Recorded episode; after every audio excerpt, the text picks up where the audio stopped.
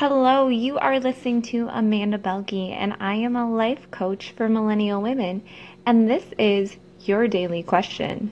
So, the question for today is What are two things that you're doing to clean up the past?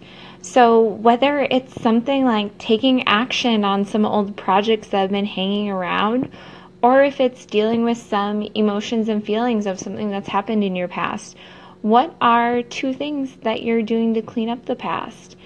Sometimes this might not be something that you want to think about, but a lot of times this is what leads to total liberation and freedom in how you move forward. So I just want to encourage you to sit in that discomfort and to work through it and to really take some time to think about what two things you're doing to clean up the past.